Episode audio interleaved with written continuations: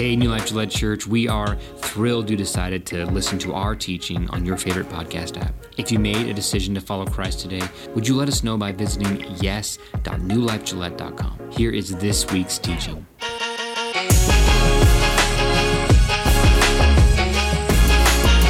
My whole life, I've heard people warn that you have to be really careful about what wood you burn. And I should have listened to their warnings. Last year in the winter, we were um, burning a fire in our fireplace. We're running low on wood, so I go out in the backyard and I'm looking for some wood that I can burn. I find a pile underneath our deck of some old, lumber and some old uh, fence wood and stuff like that. And I just grab whatever wood I can and I throw it in the fireplace and we burn it. And the weird thing was it stunk really bad. So we tried to put out the fire and it was just smelling up the house and we, we didn't like the smell of it. Eventually we, we put the fire out. And then I, that night we go to bed and we wake up to the alarms in our house going off. And the alarms are saying, carbon monoxide, evacuate, carbon monoxide, evacuate. And I'm like, wow, we have some nice alarms. Let's even talk to you. And so we wake up and I'm not all that panicked. I'm just like, okay, it's probably an error. I'm not sure what's going on. But I get up out of bed and I, I go out to our garage and I grab a ladder. And I take the ladder to our living room and I climb up the ladder. And my wife walks in the room at this time, and she's a little bit more panicked than I am because the alarms are still going off. And, and she says, What are you doing? And then I looked at the ceiling, and there's nothing on the ceiling. And I look at the ladder, and I say, I have no idea. She says, Why are you up on a ladder? I don't know. What's our plan? I have no idea. And so finally she says, Let's get the boys. And so I go to Titus's room and I, I grab Titus. He wakes up decently easy, but then I go to Lincoln's room and I'm trying to wake him up and he will not wake up. And Lincoln is not a deep sleeper. But I'm trying to wake him up and he won't wake up. And about this time, my dad, who lives in the lower level of our house, comes up and he says, We need to open all the windows and all the doors and air the house out. And I'm like, Yeah, that's, that's a good idea. And the whole time, I'm not all that worried. In hindsight, I now realize something was going on with my brain. There was some chemical in the air that was not healthy, and it was causing Lincoln not to wake up, and none of us were thinking straight. Like things that now seem totally obvious that I should have done, steps that I should have taken in that moment just weren't quite so clear. I mean, I'm climbing a ladder in the middle of my living room for no reason at all while my family is in their bedrooms dying, not thinking too clearly. And I think this is the way a lot of us live our lives, right? I mean, we're walking around in life just doing things. There's all kinds of things going wrong, and there's all kind of pain. We're just walking through, doing our routines, doing the. I think the reality is we are all high on the fumes of normalcy. We just don't even, we cannot comprehend the big picture. We're just kind of going with the flow because that's what we do, right? We look at the way everybody else is living their lives and we assume, well, they must be start, smart, so I'll just do everything the way they do. I'm sure they're managing their time wisely, so I'll just do it the way they do it because that's just the way we do it. I'll just go with the flow. Everyone else is in debt, I'll be in debt. Everyone else is incredibly busy, I'll be incredibly busy. Everybody else is incredibly selfish, I'll be incredibly selfish. I guess that's just the best way because it's normal. I'm saying, are we high? This is dumb. Why are we living this way? This makes no sense. But when your mind is clouded by normalcy, you don't make wise decisions. We all naturally have a desire for acceptance. We don't want to be different. We just want to be part of the group. We want to fit in. So often, our desire for acceptance makes us try to just go with the flow. I want to look like that. Oh, this style changed. I'll just change with it. I'll just look like everybody else. It doesn't, I don't know, I don't care if it's, I should look that way or should wear that kind of clothes or I should do that kind of thing or I should act that way or take that drug or do that thing. I don't care about what's right or wrong. It's just this is what accepted now. So I'll just, I'll just go that way. The problem is, Fitting in will make you invisible. It will make you a lemming, just one of the crowd. You're not going to make a big impact. You just, you're not going to make a big splash. You just kind of fit in and play your role and no, don't make any waves because it's easier this way. If you're just like everyone else, then you will never become the person that God created you to be because He didn't make you just like everyone else. So do something different. Do something risky. Do something that you were called to do. And that's the story of the early church. I mean, they've got thousands of years of tradition of this is how we do religion and this is how we get saved. We do the sacrifices. We go along with the temple system and we go, we just follow the leader of the Pharisees, the, the religious leaders. We, we just go with the flow. The early church says, actually, we found a better way.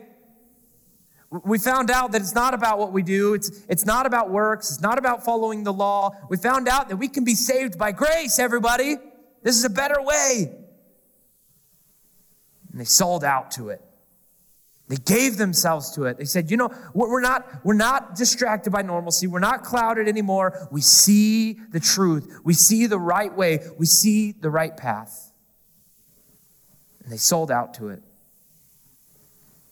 The high council, the religious leaders, called in the apostles and had them flogged, whipped, tortured, violently tortured. Then they ordered them never again to speak in the name of Jesus, and they let them go. You, you can go with the flow, but don't use that name. Don't say the name of Jesus.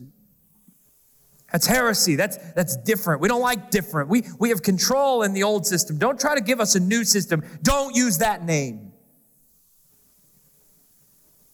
So the apostles chose the harder path. In the business world, we, we call it entrepreneurship, doing something different. I see an idea, I, I see a better way, I have an idea for how to change things, and they go after it. It's when you decide that you're not going to just go with the flow, you're going to create something new. You're going to make a better way. But it's hard, right? I'm sure there's some entrepreneurs watching today. You've been through pain as a result, right? It's hard to build something new. So, how did the apostles respond to being tortured? The apostles left the high council rejoicing that God had counted them worthy to suffer disgrace for the name of Jesus. And every day in the temple, every day, and from house to house, they continued to teach and preach this message. What name did they use? Jesus is the Messiah. Don't use that name. When you start something new, when you try to blaze a new path, You'll, you'll usually face more no's than yeses. You're going to see more opposition than support. If you choose not to just go with the flow, there will be painful consequences to that decision. But the pain will eventually lead, if the plan is right, if you're in God's will, if, if, if, the circumstances are correct, if, if you're skilled correctly and you have the right resources for the plan that you made, the pain will eventually lead to reward. This world wants you to be a mindless consumer so you can support their mission. We'll just narrow down all the political issues to some catchy phrases and we'll try to categorize you all as two people so that we can control you. And if, if we can make you just two lump groups of people and, and, and, narrow everybody down to voting groups, then we can control you all as groups. It's way too messy to try to control individuals and people who have ideas and opinions of their own. We'll just try to control you together. We just try, we just got to make you a mindless consumer so that you just follow. They just want you to shut up and buy our stuff, make me rich. And if you just lay down and do it their way, it's easier, right? And for many of us, it becomes an escape. It's a temporary escape, but it's an escape. They're, they're offering you something up front. They'll give you a little taste of something good, and you'll recognize that that tasted good, that felt good. I, I think I'll just keep buying that, or I think I'll keep consuming that, or, or indulging in that. And so you continue to do that, but what they've actually done is they've got you on a hook. They baited you into a new habit that actually will make your life worse, but now you're controlled by them. We take it as a temporary escape but it becomes a captor. We become slaves to it. Initially, it's easier, but it causes more pain. Because when you blaze your own trail, you have to deal with growing pains. You don't have immediate satisfaction. You don't see results and good things happening right away. That's delayed. The pleasure isn't up front, it's at the end. So they'll put pleasure up front and say, See, look how great it is. Just follow me. Just follow my mission. Just fall in line. Be a lemming. But when you do something new, when you choose entrepreneurship, you got to do things like raise capital, you got to cast vision, you got to change people's minds, you've got to recruit followers, you've got to create systems. Ugh. Systems. I hate systems. Can't we just rely on the old systems? Can't we just do things the old way? Launching a business is sexy, right? But managing it, gross. Well, some of us think so. Others of us like that junk. And actually, that systems creation process, that's kind of the story of Acts chapter 6. It goes like this. But as the believers rapidly multiplied, so the movement is growing, it was launched, it did well, people are buying into the mission, it's growing, but there were rumblings of discontent. The Greek speaking believers complained about the Hebrew speaking believers, saying that their widows were being discriminated against in the daily distribution of food.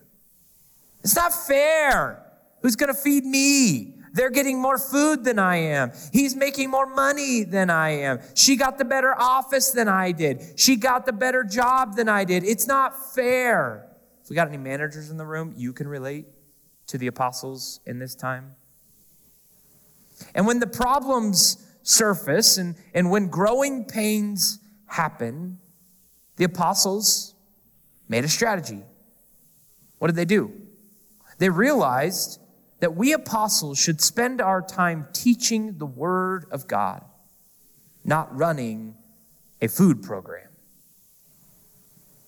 Now, feeding hungry people is important, but it is not as important as the primary mission. They said, we got to keep the main thing the main thing. We need somebody to feed the hungry people, but even those who are feeding the hungry people need to know that their main purpose in life, their main priority is still to preach the good news, to preach the gospel. We are all called to serve, and we are all called to spread the good news of Jesus Christ. They're saying evangelism comes first. So, so what was the system that they created? Delegation. In this instance, they picked seven guys to distribute the food to the widows. And they didn't just pick some nobody guys. This was a very important job. They picked, they picked some guys that, that had some skills. They picked good communicators. They picked great leaders to oversee this job, to see this important role. And what happened as a result? So God's message continued to spread. They, they managed the system wisely, and good things resulted. And the number of believers greatly increased in Jerusalem, and many of the Jewish priests were converted too. If you handle a system issue well, then the business will continue to grow. But if the systems issue defeats you, then everything else falls apart. It's messy. It's the day to day management, but it's necessary. And a good system shortens the road to the goal. The distance between where I am and what I want to be, a system gets me there. It's the path. They're like the bridge. And I feel like, honestly, this, many times this is the story of my life. I love to charge new mountains. I love to, to, to go after new ideas and big dreams and big plans. But then there's all these valleys between me and the mountains that I want to charge. All these details that got to be taken place in the meantime. Patrick Lencioni says that there are six types of working genius. And he says everyone has two of these geniuses. So when we look at the apostles delegating to these seven people who would oversee feeding of the widows, we recognize some different skill sets at play in this scenario. So while I'm listing these six types of working geniuses, would you watch and see which two of these you have? You have two of them. Two of these skill sets are you have more than the other four. So watch this and see which ones you have. The first one is wonder, and these these are uh, six things kind of in a circle. They just kind of lead to each other. One leads to the other, leads to the other, leads to the other. The first one is wonder. That's the idea person. It's the person who refuses to go with the flow. I see a better way. I'm not clouded by normalcy. I've got an idea. And they come up with ways to make things better or to, tr- to pursue new ideas, to launch new initiatives. And then there's invention. This is the person that can take the idea from the wanderer and come up with a way, invent a way to make their idea happening happen. I was reading about the guy who invented zero, and I was like, thanks for nothing. And then there's discernment. This person comes up with problems that might arise. So somebody invents a solution, the discernment person comes along and says, Well, let's get realistic here. We've got a process now to build this new initiative, but we're going to make the idea more realistic. Here's what could possibly go wrong. Then there's galvanizing. These are the cheerleaders of the initiative. They're, they're the recruiting people. They're, they're, the, they're, they're the champions of the cause. They're going to get people on board. Then there's enablement. These are the delegators. They assign responsibilities to people. They make sure that everybody's doing the things that they're skilled to do. I've always known that my wife is really indecisive. She's not quite so sure. She hasn't, ma- she hasn't made up her mind about that one or not. So I've told my wife, hey, listen, babe, you can just delegate all decisions to me. I'll just take them all. You don't ever need to make another decision. I'll just lead us in this way sacrificially. Then there's tenacity. These are my favorite. These are the people who will do whatever it takes to get the job done. Like all these other people came up with ideas and they came up with plans. The tenacity person is like, pull up the sleeves, let's get to work. We got some work to do, and we're not going to stop until it's done. So, which one are you? Everyone's got two. And when we recognize that we were all created uniquely, we all have a calling on our lives, then it helps us to know okay, this is what I'm good at. Maybe that will help me to understand my role. Because there are people in ministry who have just said, you know what, I'm going to be a supporter. I recognize that somebody else is going to do the preaching. I'm not going to do the preaching, so let me figure out a way to support the preacher. I recognize that somebody else is going to teach in the classroom, so I'm not going to be a teacher. That's not really my place, but let me figure out how to make it possible for them to teach better. Let me play my role. Let me figure out how I can stock the curriculum or, or make, do creative things that will help them to teach better. I lead a staff of people that are all across this and all, all up and down these skill sets, and, and each of them have different abilities. And how unwise would it be to make us all do the wondering part? At some point, we have to say, you know what? We all have a role to play. We got a big mission of growing the church, of leading people to Jesus, of preaching the gospel. But it's going to take all of us doing our part to make that possible. One of the men that the apostles delegated feeding the widows was a guy named Stephen. You've heard of Stephen. We're going to talk about him more next week. But Stephen was a man full of God's grace and power. He performed amazing miracles and signs among the people, not the least of which was making the women happy. Amazing miracle. But one day, some men from the synagogue of freed slaves, as it was called, started to debate with Stephen. So his job is feed the widows, right? So even the people that the apostles delegated to keep the uh, to to keep to feed the ladies, they even kept the main thing the main thing. Even Stephen is evangelizing. Even Stephen, who's feeding the ladies, is preaching the gospel. In other words, we're all, it doesn't matter what your individual task in the big mission is, we are all called to be evangelists. We're all called to be a witness of what we've seen and heard, to tell the good news of Jesus' love and grace. If you look at the reason why the early church grew, you will recognize it's because they knew that they were all called to serve. Everyone played a part. Stephen didn't use his job as an excuse to teach people, to not teach people about Jesus. So often in life, we get distracted by all the things that we have to do that we forget what's really important. We forget the big picture. We're climbing ladders in the living room while our kids are dying in their bedrooms. We see so many battles that we can fight, and, and we see that, well, I could fight this political battle, or I could fight this battle at the school, or I could fight this on the battle on the football field, and I could fight to make sure the refs are calling that kindergarten flag flame, and we, we fight every battle that we can think to fight, to fight. And when we have the main thing, the main thing, when we see the big picture, when we're not clouded by normalcy, then eventually we realize I'm going to have to pick my battles wisely. I can't fight them all. And if you are a child of God, you are a minister, you have one primary mission.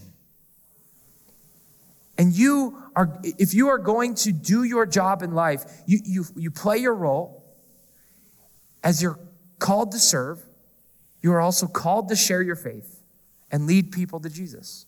Your personality type is not a pass on whether or not you can share your faith or not. We're all called to it. Introverts, extroverts, whatever you happen to have on your working geniuses. And what happened as a result? None of them, none of these religious leaders could stand against the wisdom and the spirit with which Stephen spoke. In other words, the Holy Spirit spoke through him. What do we know about Stephen? Acts says that he was a man full of faith, full of the Holy Spirit. He, in a way, he was speaking in tongues. The Holy Spirit was speaking through him to these people. Faith and the Holy Spirit. Th- those same two things are available to us as well. This is what happens when we create something great, when we start something new, when we're totally reliant on Jesus. Entrepreneurship. It's this. When uh, Apple announced that they were releasing a giant iPhone called the iPad, I thought, this is the dumbest idea I've ever heard in my life. Why would anybody want a giant phone that you can't put in your pocket? It's not a computer. It doesn't have a keyboard. You can't type papers on it. Why would anything, anybody want this thing? But 500 million iPads have proven me wrong. And that's Stephen in Acts chapter 6. The naysayers, are proven wrong. Have you ever been so passionate about something that you are willing to stake your reputation on it? Like, I know this is going to work. I'm going to go after it. Right after I graduated college, my uh, older brother Billy and I moved to Kansas to plant a church. And we were confident. We were going to take a nothing and create something. We were going to build a giant church and people were going to come to the Lord and amazing things were going to happen. It was going to be super missional and we were going to serve people and all these great things were going to happen. So we raised money. We, we called it Sojourn Fellowship. And all the logos and church buildings and set up and tear down and three years of literal blood, sweat, and tears and tons of money. Everything we could do, knocking on doors, door to door, everything we could do to grow this new mission. Because we were convinced this is the way. In three years of hard work, and finally we called it quits. We'd run out of money, run out of energy, run out of people. And finally, we just said, enough is enough. And I got pretty mad at God through that season, and we had a really hard time of, of wrestling with why God would let this happen. And as I look back on it, the only way that I can say that that time was not a failure is to say it's because we learned something. And we did learn something. I look back on it now, I'm like, wow, we were dumb we tried some things and we, we, we, had some pretty bad strategies. But we didn't know it at the time. We did what we could, we tried our hardest. It is a mistake to say that when you are starting something new or when you are taking a risk, that it will always succeed. Because that's not the case. There are too many variables. At some point, you're going to try something and fail. But it's worth it to fail because from that failure, we, from that failure, we will learn and we will grow and we will become better. We'll do more the next time. We'll be able to accomplish more the next time. We'll have stories to share, testimonies to share about what God did in that time. So just because failures happen, it doesn't mean we stop trying. It means we learn and we move on. Because we recognize that history favors risk takers and forgets the timid. New Life is pregnant. Church 307 is pregnant. Growth is happening. And I don't know if there are many things more risky than pregnancy. My wife and I have experienced miscarriages. We've, we went through all the emotions of nine months of terrified is this baby going to be born healthy? Pregnancy is incredibly risky. But we believe that God is going to use it, no matter what it is, to do amazing things. I believe with all my heart that God has us here for a reason. And no matter what the risk, no matter what it takes, I am all in. I want to end today with an update from the Ragsdales. Many of you know that the Ragsdales are one of the missionaries that we support, and they are missionaries in Papua New Guinea doing awesome things, and we're incredibly excited to see how God is using them. But also, we see they're doing some really hard things. They just, uh, this last two weeks ago, um, three weeks ago, had an earthquake in Papua New Guinea. Just trashed their house. I mean, you should see their kitchen. It is incredibly sad. And the, the Ragsdales are going through all of this in an environment that's just totally foreign to them, trying to learn a language, trying to meet new people. Get, I mean, they're brand new there. It's difficult. This earthquake happens, but just before the earthquake, they sent us this update. They've said, We've returned from our village living experience. It was quite the experience living without electricity and running water in a culture so different than our own. What an honor and privilege it was to be invited into their life for a month.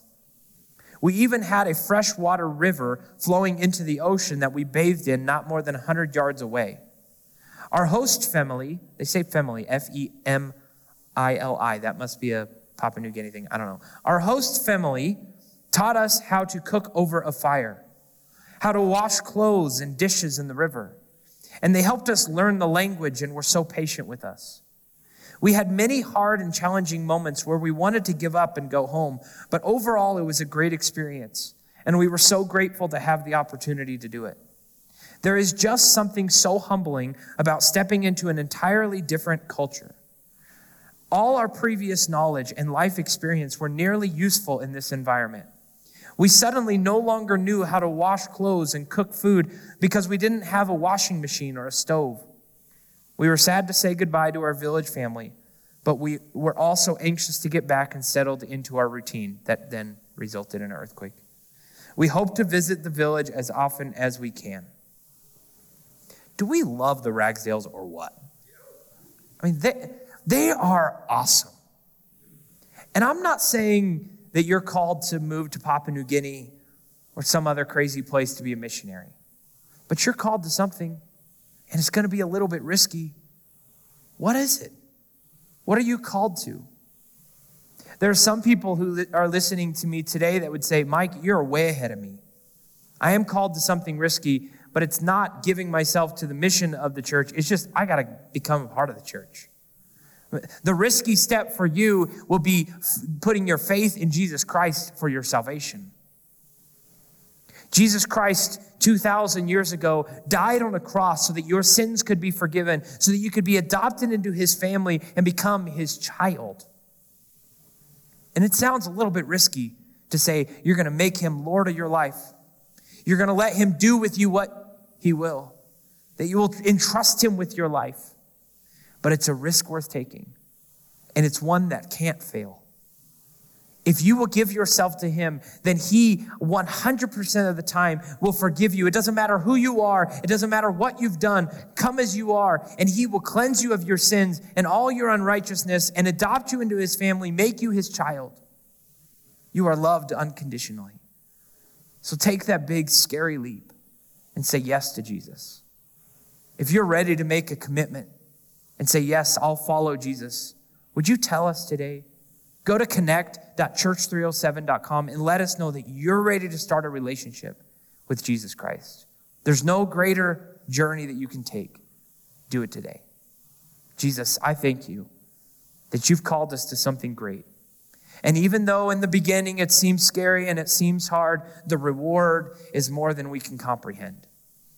God, I thank you for your promise of grace, your promise of forgiveness. I thank you for the sacrifice that makes it possible. God, I pray for those today who are listening to this who have gotten stuck in the routine of normalcy, who've become accustomed to the day in, day out consumerism and keeping up with the Joneses and all the sporting events and everything that's going on. I pray that today you would give them a beautiful picture, a big picture of what you're doing in the world and how they can be a part of it. God, we love you and thank you for your sacrifice in Jesus' name. Amen.